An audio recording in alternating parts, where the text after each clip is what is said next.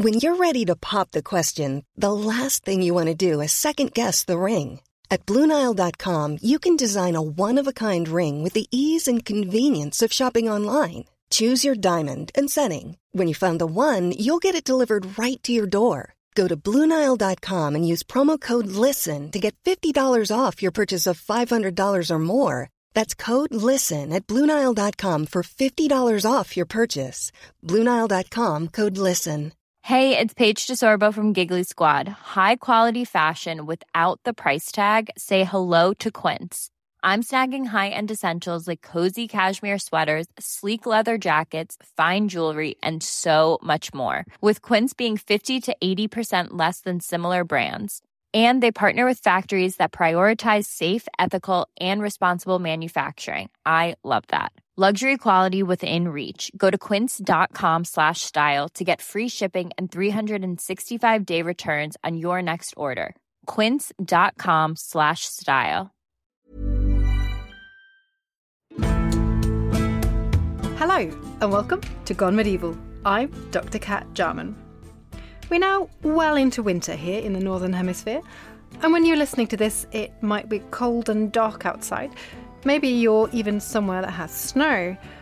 Today we're going to be going back to the Viking Age again and talk about the fact that the Vikings not only travelled to some pretty inhospitable places with fairly extreme winters, but they survived and thrived in places like northern Scandinavia, Iceland and Greenland. So today I want to find out more about what that meant in the Viking Age. How did the Vikings survive the winter, and what social and cultural adaptations do we see as a result of living with snow and ice? I've invited medievalist James McMullen to tell me more, because he has a background not just in museum studies but also in medieval Icelandic, meaning that in particular he has insight into what the saga literature can tell us about this topic.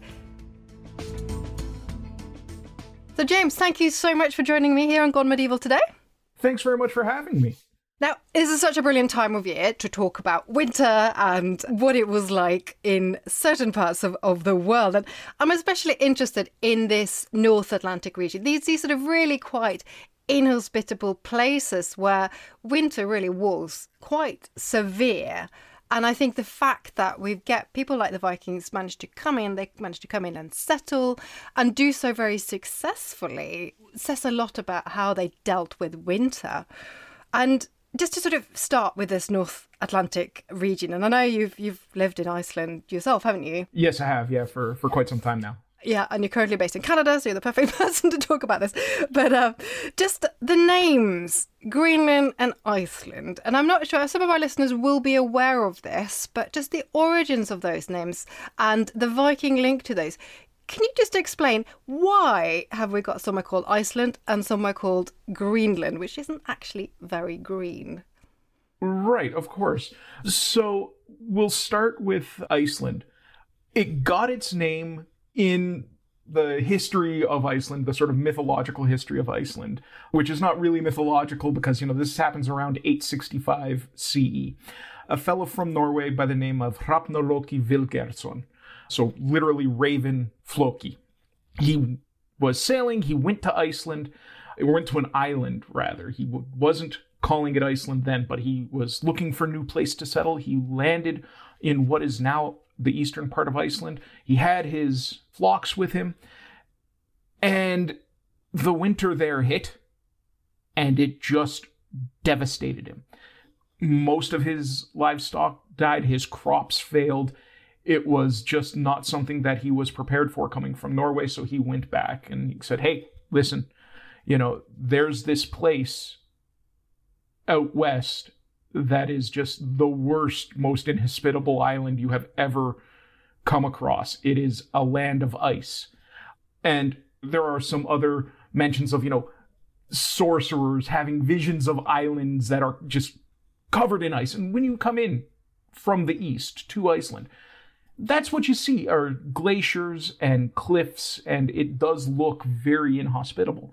But as soon as you get around the east coast, get down along the south coast and along the west, it's really a gorgeous, relatively fertile country, and especially in the 9th, 10th, and 11th centuries, there was a lot of flora growing there. Lots of trees. Some estimates are about a third of the country was covered in woodland. So,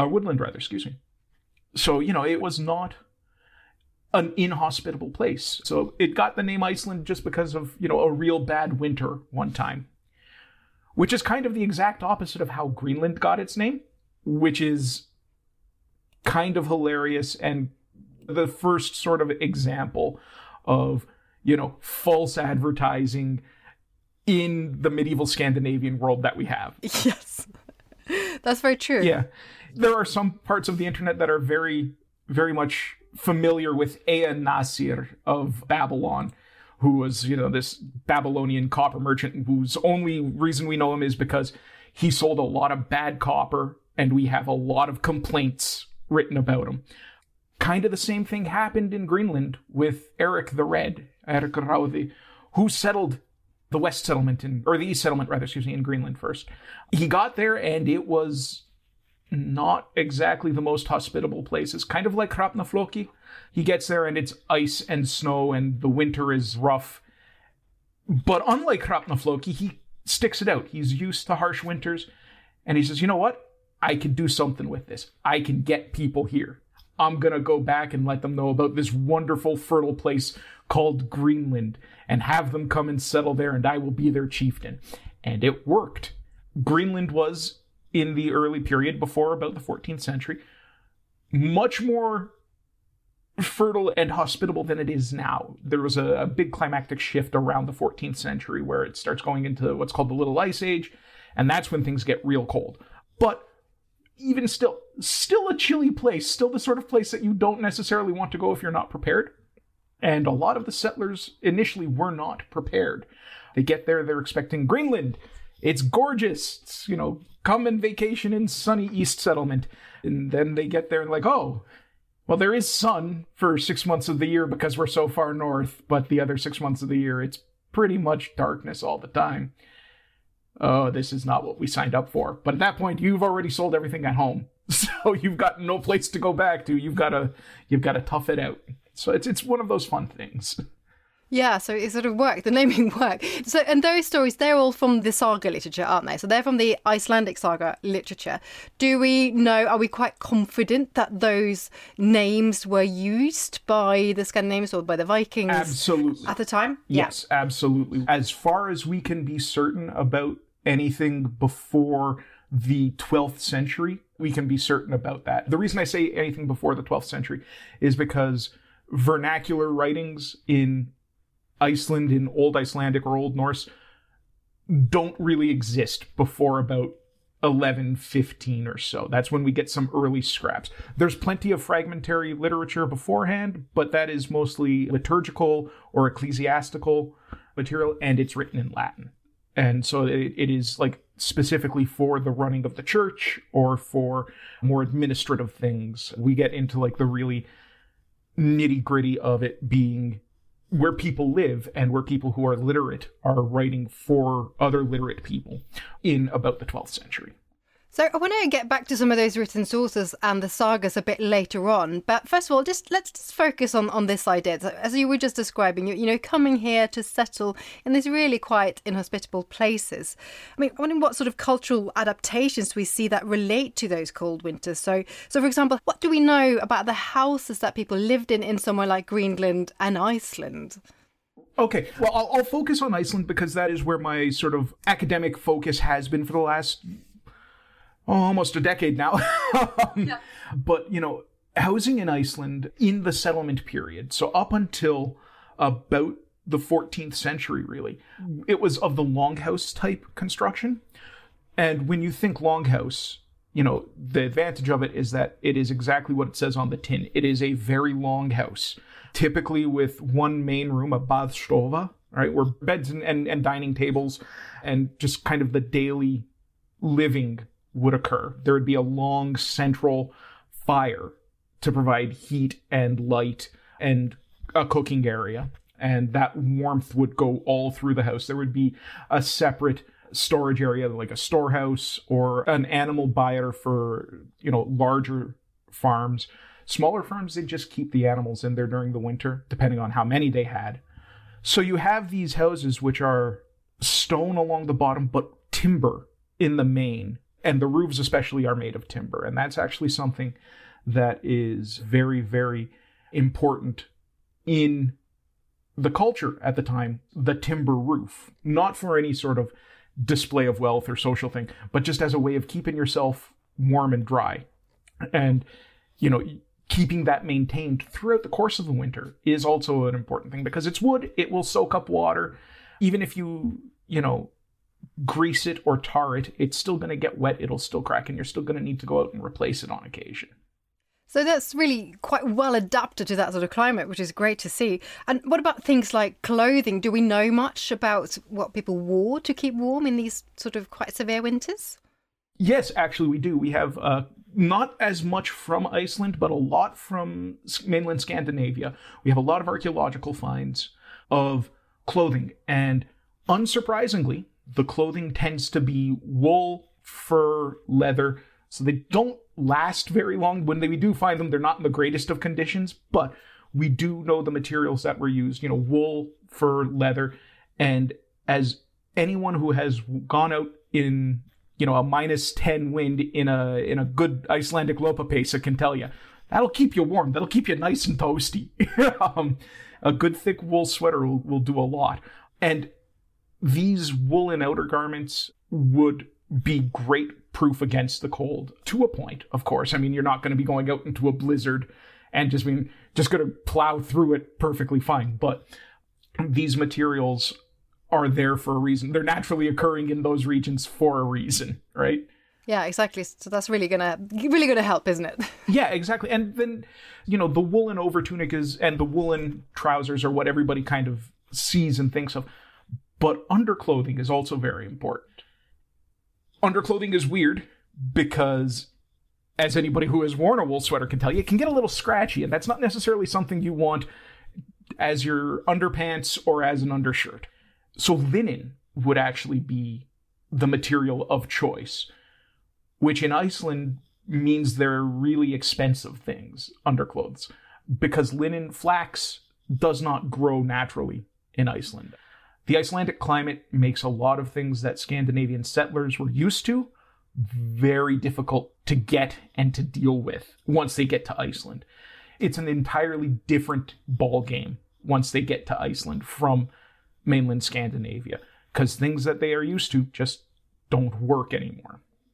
Yes, that shows, I suppose, those trade connections overseas become really crucial, don't they? And it's probably quite surprising to think of things like linen garments being something that sort of desirable, but actually it's a really good point, it's the sort of thing that people need. And I just want to go back to some of these archaeological finds as well, because one of the things I really like looking at is things of modes of transport. And I know that things like skates were used as well. And what about things like skis? Do you know anything about that? Yes. So skates are weird. Skates are really, really weird because there is no mention of them in saga literature. Skating is not something that is mentioned at all in the Icelandic sagas, period. However, that said, we find lots of skates archaeologically. In 2016, Rune Edberg and Johnny Carlson did a really phenomenal analysis of, I think, 640 or so sets of skates that they found in Birka and Sigtuna in Sweden. And it tends to be mainly associated with youth, right? It's, you know, it's going out and having fun time skating with the kids or as a kid just playing around. As anyone who has grown up where lakes freeze over regularly will tell you, skating is fun, but it's not something you want to do across a big body of frozen water. It's not safe because that ice could be thin, you could fall in. But more so, it gets real cold when there's nothing to break up the wind because the wind will come right across that frozen lake and it'll chill you to the bone. Skiing, however, that we have plenty of records of, and we have literary records as well as archaeological records. Archaeologically, skiing and skating both go back beyond the Scandinavian Bronze Age. Like these are ancient things. But skiing in particular in Norway is mentioned quite a bit. Most famously in Hákon's saga, Hákonarsonar, so the saga of King Hákon of Norway. It's mentioned right near the beginning when King Hákon, as a baby, is rescued from his enemies. Now, he's born during the Civil War period to his father, Hákon III, who is Birkebeiner, which is one of the two factions. And he's born in Baglar territory. The Baglar are the sort of city people, the southern faction supported by the church, where the Birkebeiner are the northern faction who tend to be more rural in their support. So he's born in the south and surrounded by enemies. His father is dead before he's even born. He needs to get to someplace safe. And so, you know, a dozen Birkebeiner warriors say, we're going to take the infant king north to King Ingve Bardason. And King Ingve Bardason is in Nidaros, Trondheim, which is quite a ways away from where they are in the south. So they got to go north, and they take off. And as they're going north, they get hit with a blizzard because it's winter. And the only way they can get the baby safe, because the Baglar are closing in, is to give him to two of the best skiers in this group of warriors, Thorstein Skevla and Skervald Skrupla. He says, okay, you guys got to get this kid out of here. We'll hold him off, run with the baby. And they take young King Hákon north over the mountains at Lillehammer to Osterdalen.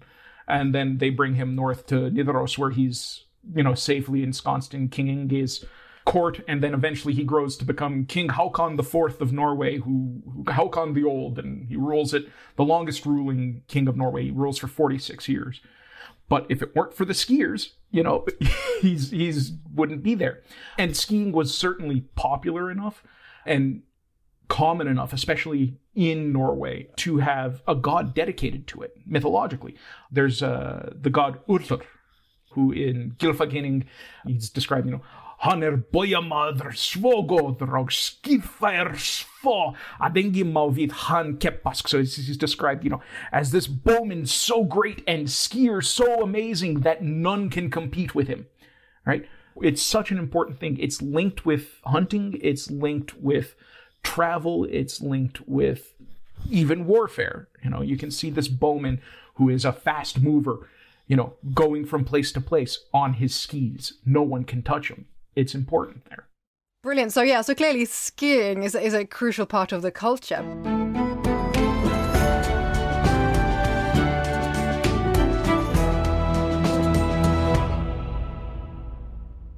Hi, I'm Professor Susanna Lipscomb, and in my podcast, Not Just the Tudors, we talk about everything from sex to spying, wardrobes to witch trials. Not, in other words, just the Tudors, but most definitely also the Tudors. Subscribe from History Hit, wherever you get your podcasts.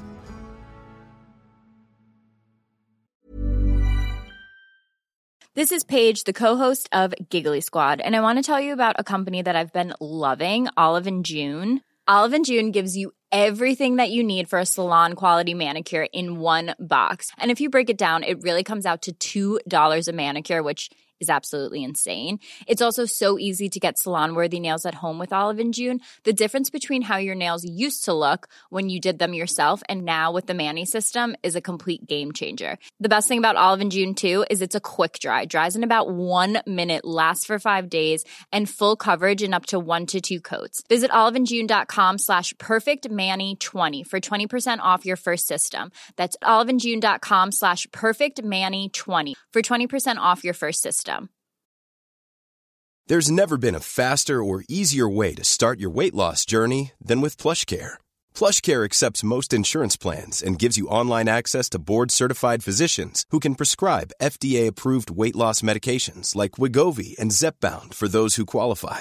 Take charge of your health and speak with a board-certified physician about a weight loss plan that's right for you. Get started today at PlushCare.com/weight loss. That's PlushCare.com/weight loss. PlushCare.com/weight loss. Quality sleep is essential. That's why the Sleep Number Smart Bed is designed for your ever-evolving sleep needs. Need a bed that's firmer or softer on either side? Helps you sleep at a comfortable temperature? Sleep Number Smart Beds let you individualize your comfort, so you sleep better together. J.D. Power ranks Sleep Number number one in customer satisfaction with mattresses purchased in-store. And now, save 50% on the Sleep Number Limited Edition smart bed for a limited time. For J.D. Power 2023 award information, visit jdpower.com/awards. Only at a Sleep Number store or sleepnumber.com.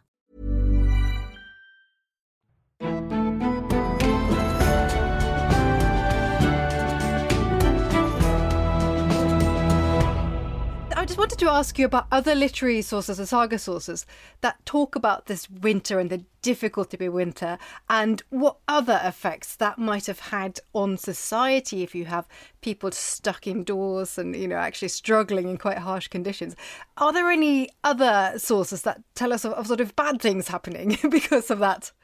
Absolutely. Winter is, especially in Iceland, winter is at this period, a very harsh season. It is a very lean season. You get a lot of shortages of food. Because of the way Icelandic climate was at the time, not much grew there. You could get some barley, but the main crop was grass and hay. So the main food source becomes livestock, cattle, sheep, and horses. And if you have a harsh autumn, a harsh spring and summer and autumn, and it's not a lot of hay, all of a sudden your food supply through the winter is going to start dwindling. The preservation of food in Iceland is done with whey, which is a byproduct from cheese and butter making. And so, you need livestock for that. And if you don't have that, because you're culling the herd to preserve what little fodder you've got, you're not going to be able to preserve that meat anyway. You can keep it outside in the freezing cold, but if it's not freezing cold, if it's just cool and damp, that's going to rot. So you've got all sorts of scarcity happening. And in the sagas especially, we have stories that take place during winters where, people are sitting there and thinking, oh God, we're running low on food, or where the main conflict takes place because of a lean winter. And there's a saga called Hænsa-Þórir's saga, so the saga of Hænsa-Þórir, where a farmer is a landowner by the name of Kettilblund. He, has a big bunch of farms that he owns, and his tenants are getting ready for the winter, and it's been a really bad hay harvest, so he goes around and he says to them, listen, this season, you're not paying me rent in silver or vaðmál, which is the sort of homespun fabric which was used as a trade medium. No, you're paying rents in hay, and I'm going to keep the hay harvest and dole it out as needs be because I'm a good landowner, I'm a good, chieftain of this area.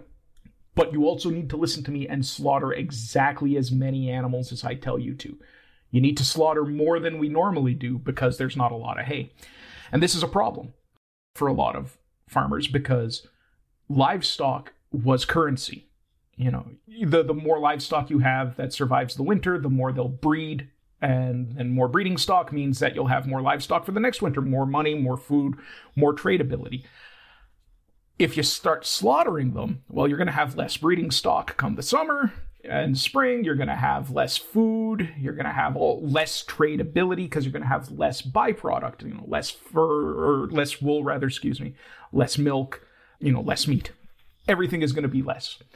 So some of his tenants say, sure, we'll listen to you, Kettle. It'll be fine. And then as the winter goes on, they come to him and say, hey, listen, so we lied.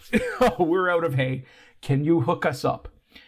And he does this a couple times, and by the third time, he's out of hay himself, and he goes to his neighbor and says, hey, listen, Hænsa-Þórir, I need to borrow some hay. I will give you silver and gifts. I will pay you way more than the going market rate. You have lots of hay. Can you hook me up? And Hænsa-Þórir, because he's the villain of the story, despite being the main character, he's not a nice guy. He says, nope. I'm not giving you anything. And so an argument ensues, and Kettilblund decides, I'm just going to steal it and leave you a bunch of silver and gifts. And if you want more silver, more payment, you can come to my farm and I will give it to you. But my people need this hay now. And then it starts a huge conflict that goes throughout the rest of the saga. It involves a hall burning and assassinations and all sorts of crazy stuff. So it gets intense because this is people's livelihoods. These are the ways that they are showing and demonstrating their wealth and their power. Yeah, that's such a fantastic story. And it is a really, really good example for exactly what you're saying, the importance of these commodities, these basic things for sustaining yourself and your family and the people, all of that, but also that sort of impact it has on social relationships, which is great because we don't really get that from the archaeological record, but this gives us an insight, doesn't it, into what exactly is important and what that means for people. Well, that's exactly it. And in Hávamál, which is, you know, the sayings of the High One. It's a sort of, in undergrad, my professor, you know, called it the Viking Age 140 Commandments. Yes, that's a good one. Yeah. You know, right at the beginning, there's the sort of, if you're a good host, if you are a good person to be in the community, these are the things you need to do. And the third entry in Hávamál is, you know, Elser Thorf them ser in common or galne kalin. You know, it's fire is needed for those who come in with frozen knees, right? And food and clothing the wanderer craves who has gone over the frozen mountains. You know, they know it's cold. This is a pan-Scandinavian thing. You know, this is not specific to Iceland. So it is, you know, when someone comes to your home, you need to be ready to give them dry clothes, a hot fire, and good food. And, you know, Hávamál 60, which is, you know, if you're going to be a householder, these are the things you need to know, right? That's right in that section. It says specifically, make sure you have enough firewood, like dried firewood logs, and roof timbers and roof bark to store for at least a quarter, if not a half of a year, right? So you got to be prepared because it is cold, it is wet, and your responsibility is to everyone in that home, whether they are family, servant, tenant, or visitor, to keep them warm and dry. I love that idea. I love the idea that it's sort of building in that social contact with a wider community and making sure that people who are coming to you, is sort of that you are providing that hospitality, which is a really interesting insight, isn't it, to the culture? It is, and it's a social adaptation, I think, to the climate. If you are going from one area to the next, if you're visiting family, you know, 3 or 4 farms away, that can be 40, 50 kilometers, and you're going on foot. And a storm can come in unexpectedly, you know, off of the mountain or off of the sea, and you need shelter. You know, you need to be able to know that you can rely on people having this social agreement that, hey, if someone comes, I've got to take care of them. It's my responsibility as a householder to take care of somebody who comes in. Yeah, and then you know that that's going to happen to you as well. Exactly, because you'll reciprocate it if needs be. Yeah. And Fimbulvetr is an important element of Ragnarok, which is the sort of end of the world. It's the judgment of the gods. It's when all of the Æsir and Vanir, so the sort of good guy gods, the gods we all know, you know, Thor and Odin and Heimdall and Tyr and Freya and Frigga and all them, they face off against Surtur, the flame giant, the Jotnar, and his armies of, you know, Jotnar, giants, and armies of the dead, and monsters. They all come together in this apocalyptic battle. And Fimbulvetr is the winter that happens afterwards, right? So we have in Vafthrudnismál, which is a poem in the Poetic Edda, you know, in stanza 39, we have Vafthrudnir and Odin discussing the end of the world. Stanza 44 is when he talks about the famous Fimbulvetr. Stanza 51 is when we get into, like, all of the aftermath. You know, we've got this terrible, harsh winter. All the humans have died. The big battle is occurring. Flame washes over everything. Everyone is gone except for the sons of Thor, Freya's folk from her hall, and these two humans, Lif and Lifthrasir, right? And then they go on and they live happily ever after in a hall called Gimli, which is the shining place. on a windy hill, and everything is great. They don't have to worry about food or water because they're sustained by the morning dew. And it becomes all very familiar to a Christian audience, that sort of post-apocalypse, post-revelatory heaven idea. How much of that is true to form for the pre-Christian pagan belief, that's still up in the air, and will probably always be up in the air until we, can figure out some way to get someone from the 10th century to tell us exactly what's going on. I'd be good, although I would probably lose my job, so maybe we shouldn't. Yeah, it'd be awkward. We'd all of us be either out of a job or really quickly scrambling to realign. Right? Oh, my thesis is completely garbage now. What is this? Yeah, exactly. But I think what's so interesting about this, though, is that this really severe climate, this really frosty winter, which obviously would have a devastating impact on people, and for so many reasons, as we've seen, that sort of linked to this whole idea of the end of the world, that's quite telling, I suppose, about just how severe that threat was to this sort of society. Yeah, it absolutely is. Because climactic cycles occur and we have evidence of them occurring, you do have to look at these things as peaks and valleys in the pre-modern time. And like I said, around 536 or so was when that big cold snap happened. And then it got into what's called the medieval warm period, right? From like 730 to around 1100. So right at that sweet spot of settlement age Iceland is this warmer period where everything is good and relatively bountiful, and there are still trees in Iceland because they haven't all been clear-cut and turned into grazing pasture, and you can still grow barley fairly easily. But by around 1100, 1115, we start seeing, in ice core samples from Greenland, a very decided shift to getting colder weather. And by 1150 or so, there's sea ice and polar water showing up in Greenland and in Iceland. And we know at that point, by 1150, it's getting into the medieval cold period, the Little Ice Age. It culminates in a period from about 1150 to 1370 or so, where it's just freezing cold, right? All the time.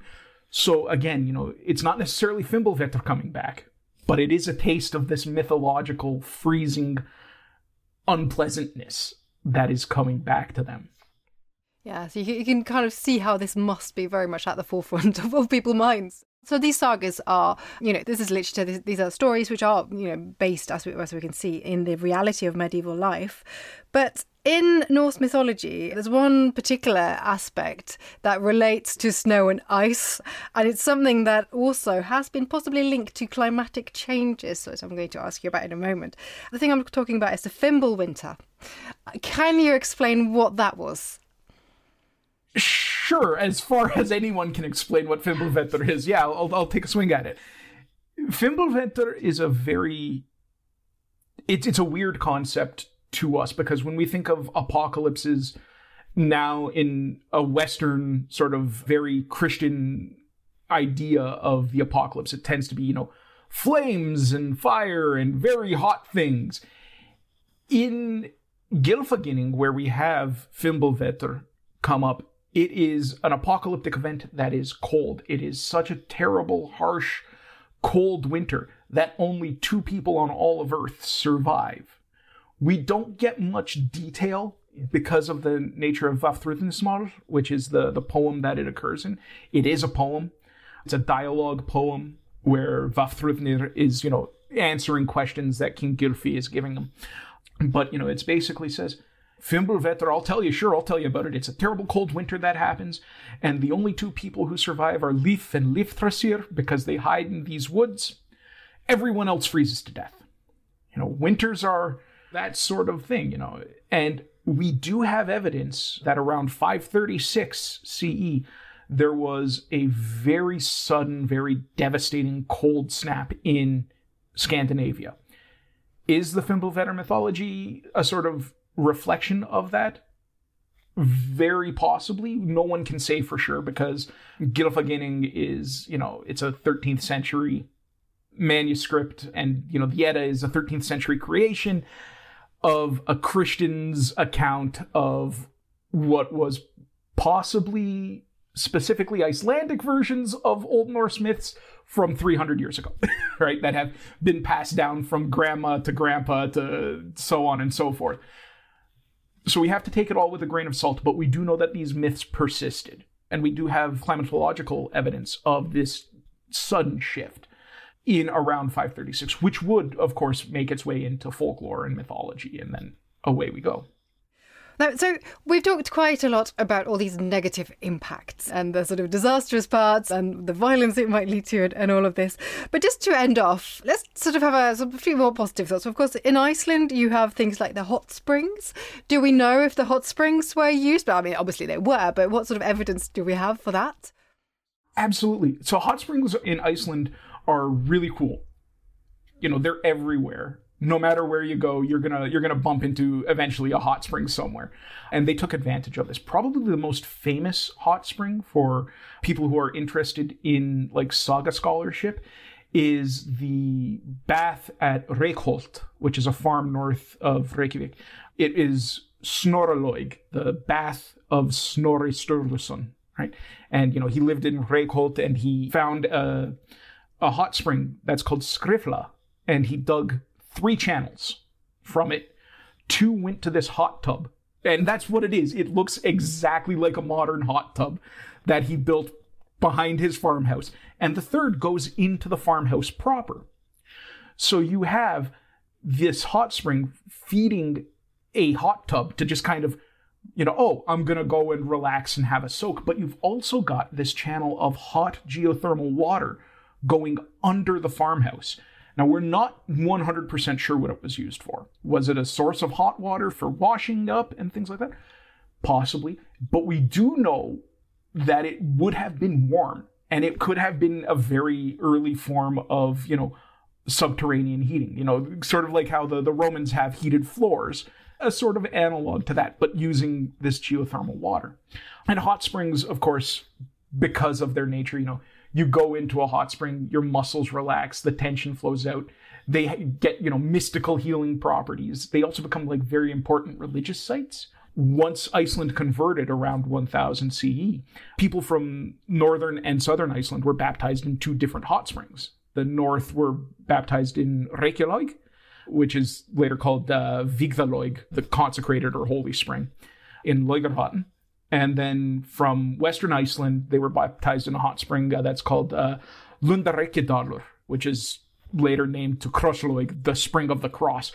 And these both then get the sort of reputation of having healing abilities, because this is where you take the sign of the cross. This is where you become, you know, whole in Christ.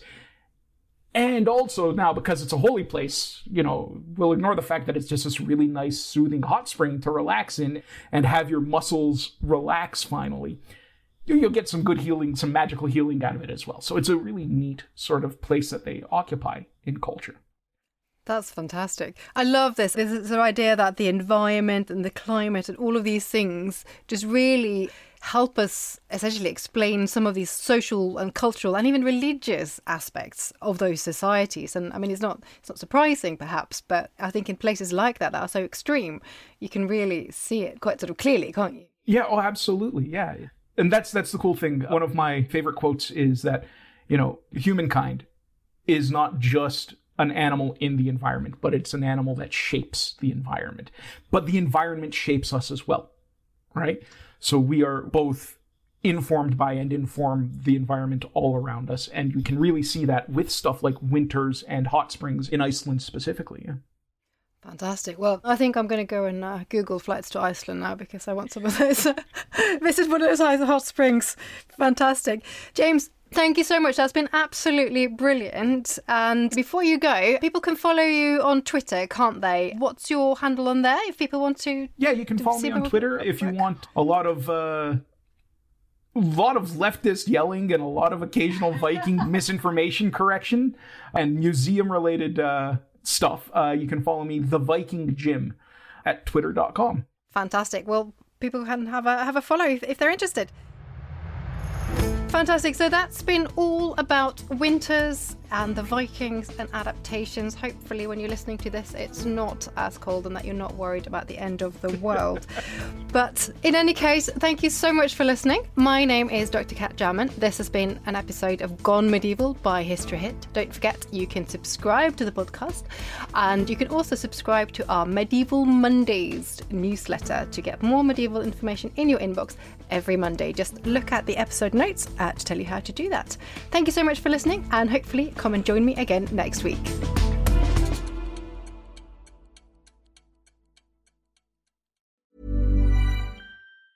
Planning for your next trip?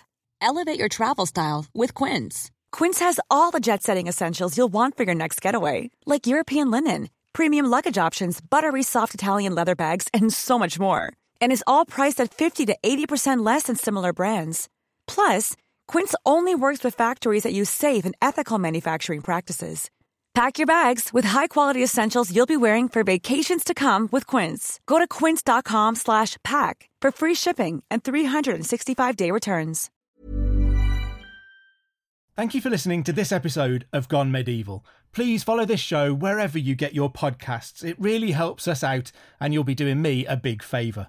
Don't forget you can also listen to all of these podcasts ad-free and watch hundreds of documentaries when you subscribe at historyhit.com/subscribe. As a special gift, you can also get your first 3 months for just £1 a month when you use the code MEDIEVAL at checkout.